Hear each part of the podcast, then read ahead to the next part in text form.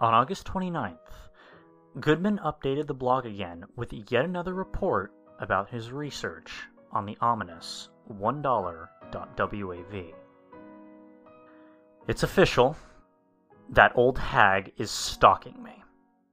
Since my last post, I've been catching glimpses of her out of the corner of my eye, always with that soul devouring stare and demented smile. She always vanishes as soon as I focus on her, and it always has to be at night when it happens. Each time I get the hell out of there and hide under a blanket for the rest of the night.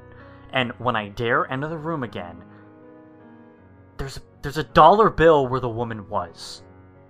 I've actually collected all the dollar bills that she's left for me, beginning with the one that came with the last evidence disc, into one wallet.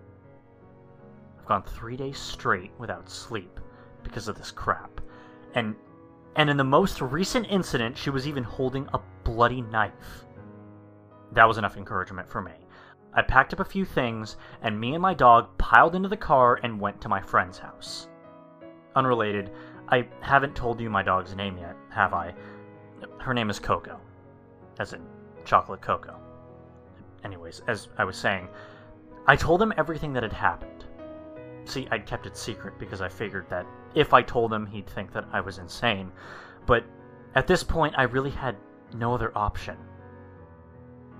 Anyway, about $1.wav. The old hag that seems to want to kill me for some reason, etc. You know, I expected him to say that I was crazy and call a mental institution.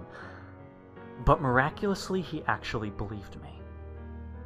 I guess he knew that I wouldn't make crap like this up. So I'm gonna be staying at his place until until this situation blows by.